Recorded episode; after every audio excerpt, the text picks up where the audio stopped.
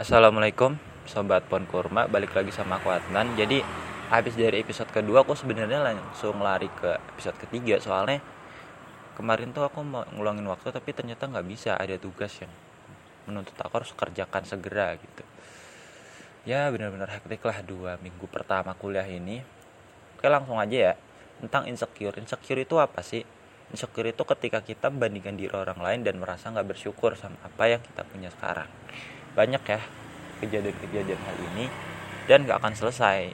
Ya karena insecure itu pengalaman spiritual pribadi antara dia dengan Tuhannya bagaimana dia merefleksikan diri dia sebagai manusia gitu.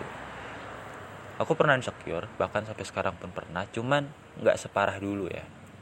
Kalau dulu tuh ketika lihat orang lain nilainya lebih bagus menang banyak lomba aku tuh kayak nangis sedih. Kenapa sih aku nggak bisa kayak dia? Kenapa sih aku nggak sehebat dia atau apa pun lah. Kalau lihat orang seumuranku dia bisa nyetir mobil kaya bisa traktor temennya punya pacar ikut organisasi menang lomba agamanya bagus. Itu kayak insecure aduh aku mah apa ya? Nggak apa-apa gitu. Tapi di sisi lain itu apa ya ada positifnya juga. Kita lebih positif tapi lebih banyak negatifnya sih ya buat kita jadi nggak bersyukur sama apa yang kita punya kita selalu ingin merebut apa yang orang lain punya. Ya kasarnya bahagia di atas penderitaan orang lain sih akhirnya. Semoga itu nggak terjadi sama kita ya. Caranya gimana buat mengatasi itu? Ya bersyukur cuma itu. Kita punya apa sih sekarang? Lihat deh.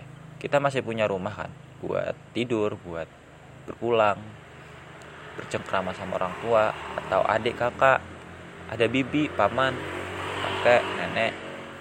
Kalau aku sih cuma ada orang tua sama kakak ya. Itu ya cukup. Terus kamu punya kesempatan untuk hidup lagi hari ini? Dan yang kamu yang buat dengerin podcast ya kamu masih hidup tandanya bersyukur. Banyak kok yang bisa kamu syukuri dan gak terhitung apa yang Allah kasih. Di surat ar-Rahman kan Allah bilang nikmat mana lagi yang kamu dustakan?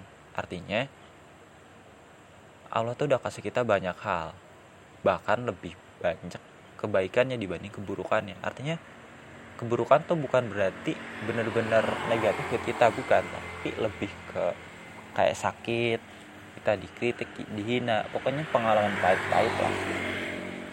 Yang intinya mengajarkan kita banyak hal kan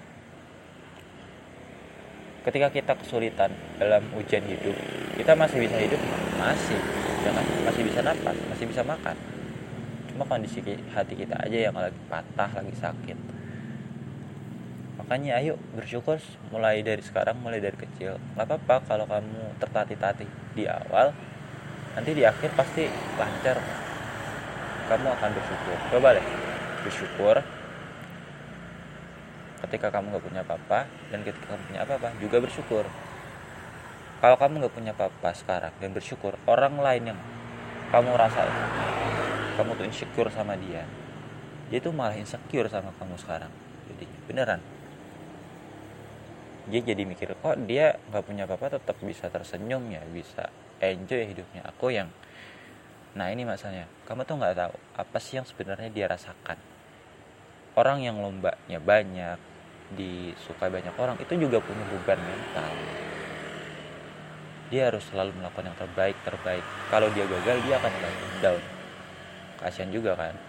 Makanya setiap orang tuh punya porsinya masing-masing punya ujian masing-masing. Jadi jangan jangan rusuhin di orang lain lah hanya karena kita insecure. Rezeki kan nggak ke mana ya. Tinggal kita usaha sebaik mungkin berdoa termasuk jodoh. Jadi termasuk buat kamu yang lagi kuliah dan pengen segera nikah ya udah tahan dulu nafsunya pantaskan diri dulu. Nanti ada waktunya sendiri kok. Bahkan waktu kita bersama pasangan itu justru lebih banyak dibanding waktu kita bersama orang tua sekarang. Ya bersama orang tua paling 20 25 kan. Karena umur manusia 60 tahun berarti 35 tahun kamu bersama pasangan. Berarti lebih lama kan makanya kita jalani aja apa yang ada di depan mata bersyukur udah itu aja. Kamu udah bahagia banget. Wassalamualaikum warahmatullahi wabarakatuh